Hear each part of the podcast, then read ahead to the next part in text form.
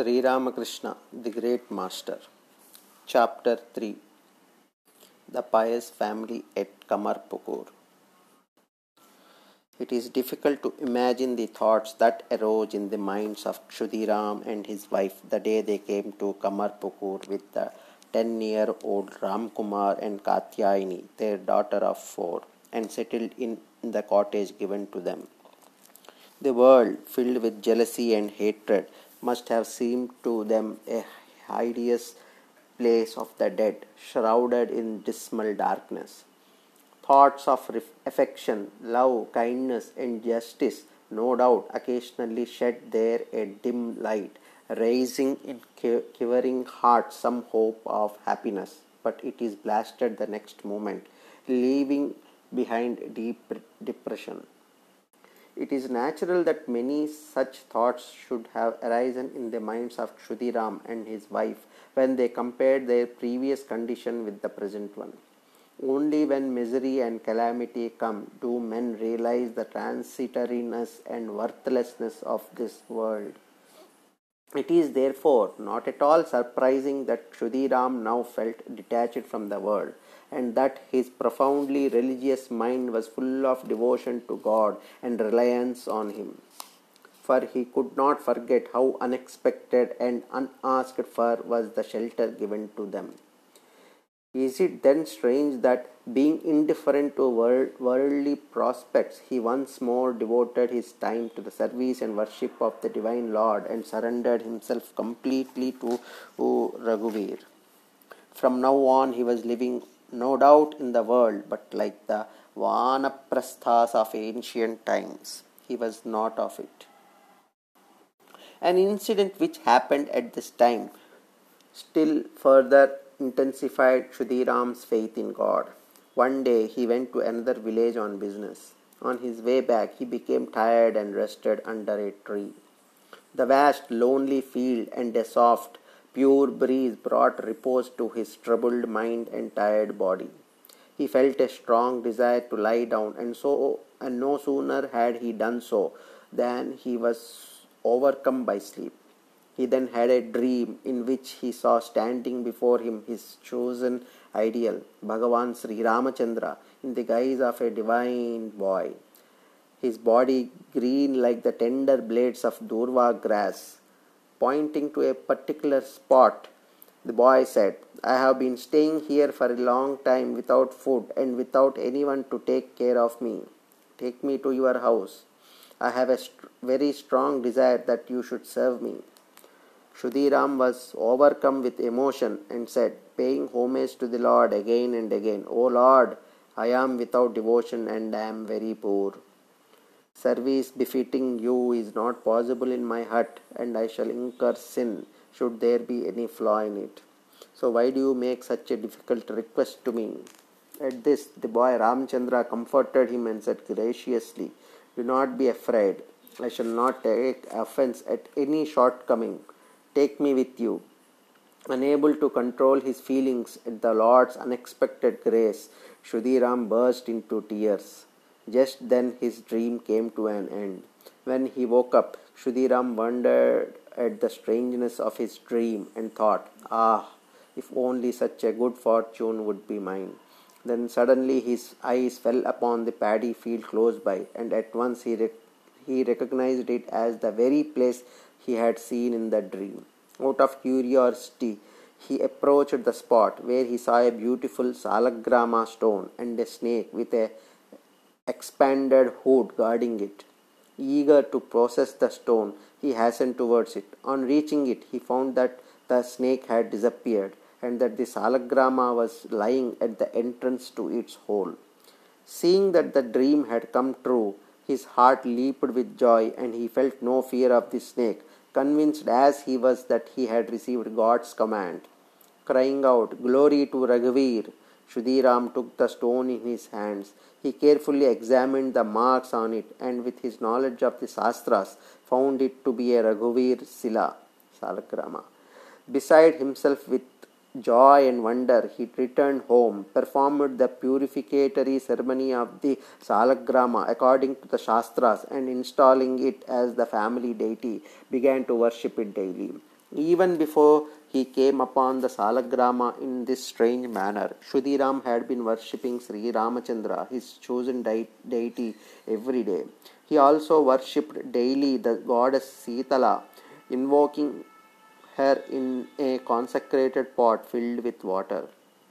His difficulties continued, but Kshudiram cheerfully bore all kinds of misfortunes, strictly observing as ever the religious injunctions. On some days, when there was nothing in the house to eat, his devoted wife Chandra Devi would grow anxious and tell him about it. But unperturbed, Kshudiram would comfort her, saying, Never mind, if Raghuvir chooses to fast, why shouldn't we also? At this, the simple hearted Chandra also, also, like her husband, would resign herself to Raghuvir and go on with her household duties. But somehow, food sufficient for the day would come. But Kshudiram did not suffer long from this uncertainty about food. For by the grace of Raghuvir, the one bigha and ten chataks of land at Lakshmi Jala given to him by his friend Sukhlal Goswami began by now to produce so much paddy that there was not only enough for the little family's annual needs, but something was even left over to feed guests and strangers. Kshudiram hired men to plough the field, and when the rice seedlings were ready, he would transplant a few himself, taking the name of Raghuvir, and then let the men finish the work. Two or three years went by in this manner. Kshudiram depended entirely on Raghuvir and what chance brought him, but he did not lack plain food and clothing. Therefore, the hard trials of these two or three years, instead of discouraging him, filled his heart with a sense of reliance on God and a continuous flow of peace and contentment such as, as few experience. Henceforth, it was natural for him to be always indrawn, and in consequence, he had from time to time various divine visions. Every morning and evening during his prayers, he would repeat the meditation mantra describing the Gayatri with such deep devotion and concentration of mind that his chest became flushed and tears of love flowed down from his closed eyes. Early in the morning he would go, basket in hand, to pick flowers for the worship, and at such times the goddess Sitala, who received his daily adoration, would appear before him as an eight year old girl dressed in red and wearing many ornaments. She would accompany him smiling and help him pluck flowers by bending the branches in blossom. These visions filled his heart with joy. His staunch faith and deep devotion, which were reflected in his countenance, kept him always on a high spiritual plane. Seeing his calm and peaceful face, the villagers instinctively recognized his spirituality and began to venerate him with the love and devotion due to a rishi. Whenever they saw him coming, they stopped all idle talk, stood up, and greeted him respectfully. They hesitated to enter the tank when they saw him bathing and waited in reverence till he had finished. With complete faith in him, they came for his blessings in weal and woe. Chandra Devi's loving and guileless nature also captivated her neighbors and made them look upon her as their mother. From no one else did they receive such heartfelt sympathy in their jo- joys and sorrows.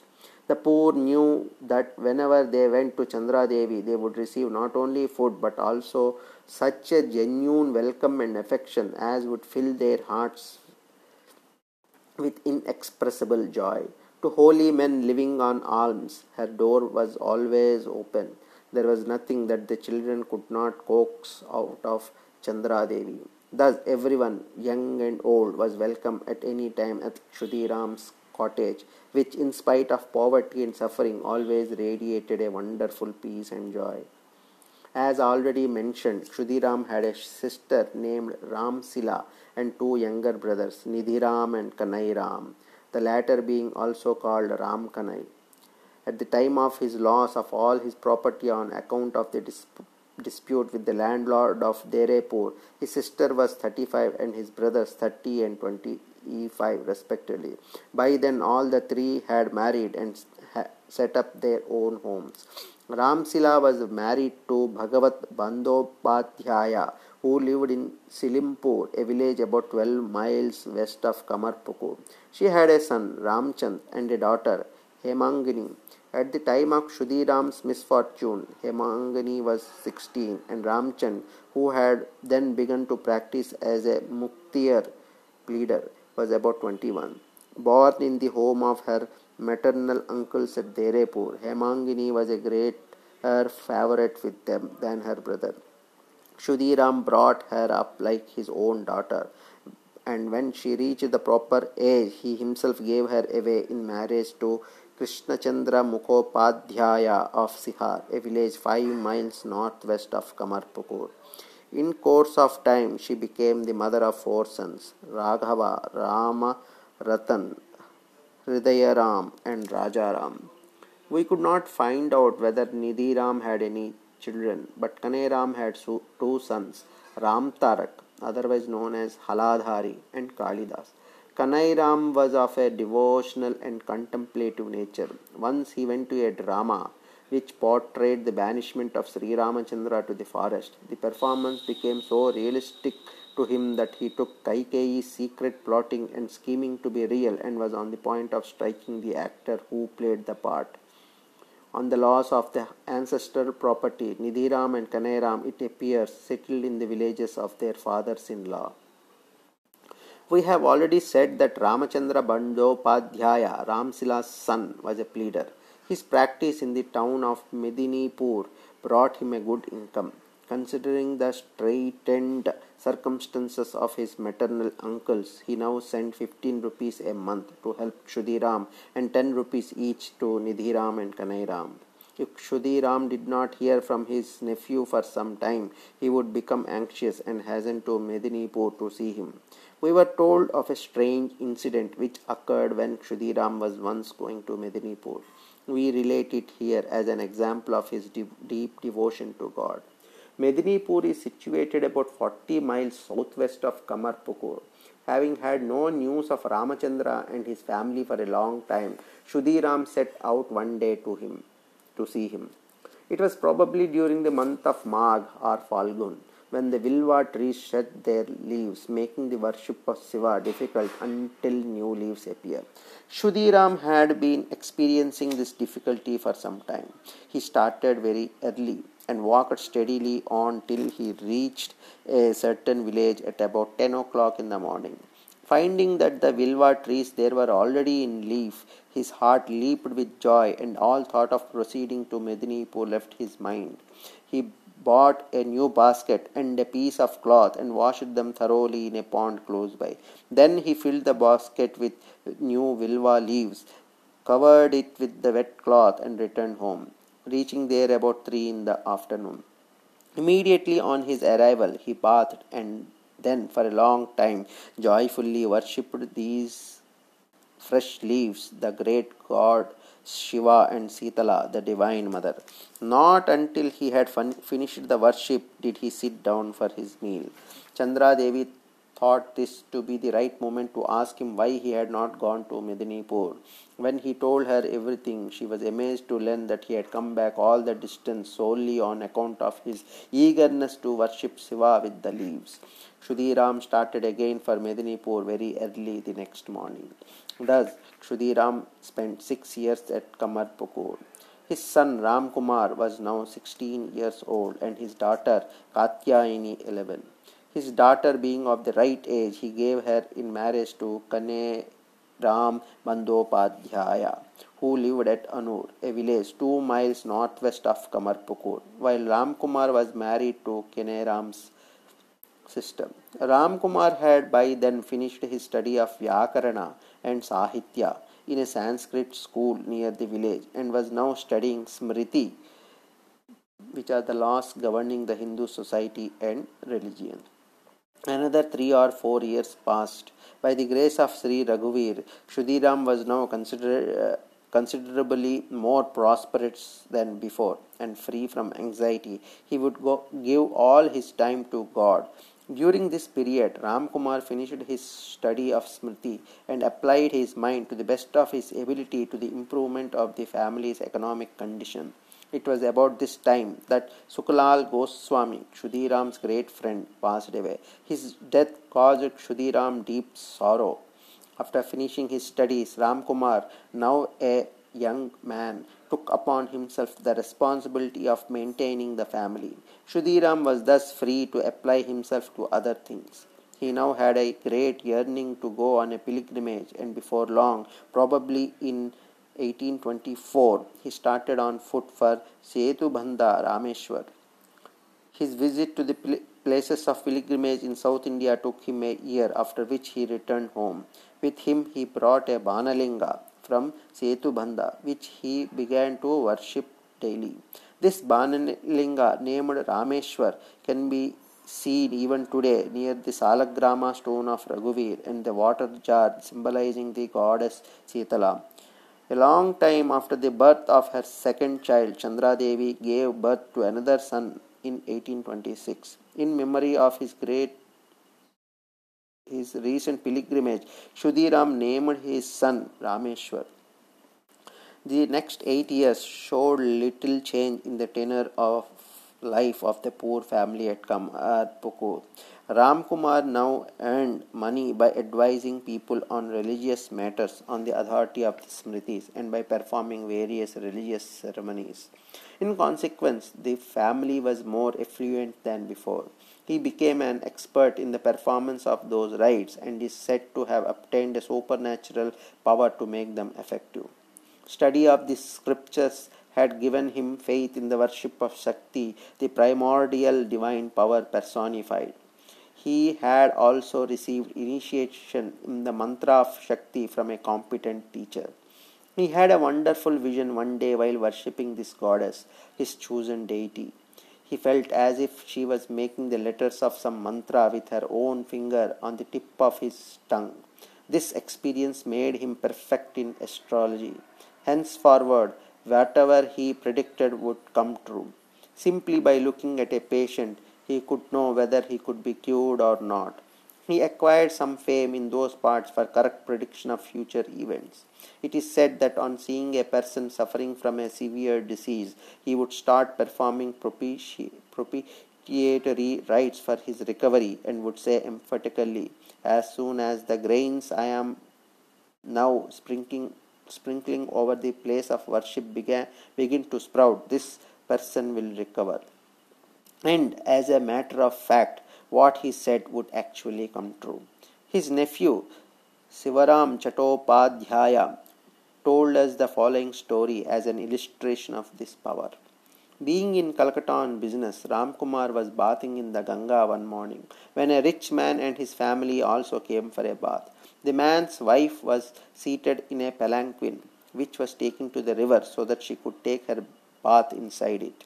Coming as he did from the village, Ram Kumar had never seen a woman bathing in this way, protected from public gaze. Looking at the palanquin with wonder, he uh, happened to catch sight of the woman's face for a moment. He instantly knew through his supernatural power that she would die the next day, and was so overcome by the thought that he could not help muttering sadly to himself, Alas, the body which today is being bathed with such propriety will tomorrow be immersed as a corpse in the Ganga and disposed of in the sight of all. The rich man overheard this and, in order to test the truth of his words, pressed Ramkumar to come to his house. His real intention was to teach him a good lesson in case his prediction proved false. The young woman was in perfect health, and there was no indication whatever at that time of such such a mishap. But since what Ram Kumar had predicted actually came to pass, the man finally could not but let him go in peace. Once looking into his wife's future, Ram Kumar made a sad prediction, which unfortunately proved true afterwards. She is said to have had auspicious marks. From the very day he married her and brought her to his home, the wheel of fortune took a favorable turn for the family. She was then seven years old, and the marriage took place probably in 1820.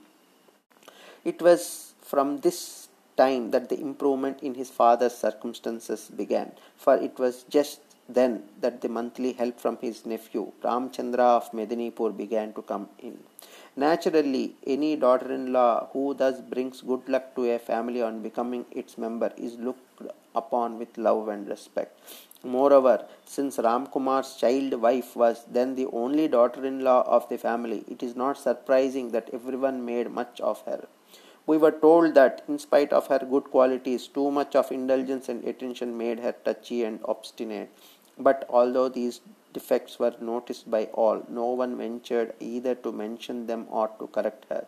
For everyone overlooked her little defects, remembering that she had brought prosperity to the family since the day of her coming. But when she was grown up, Ramkumar one day looked at her and predicted that although she had auspicious marks, she would die if she, she should ever conceive. When he found, however, that she did not conceive for several several years he thought that she was barren and felt relieved. But at the age of 35 she did conceive, and the following year, 1849, she passed away after giving birth to a very beautiful male child. The boy was named Akshay. Chronologically, this incident comes much later, but we have narrated it here for the sake of convenience.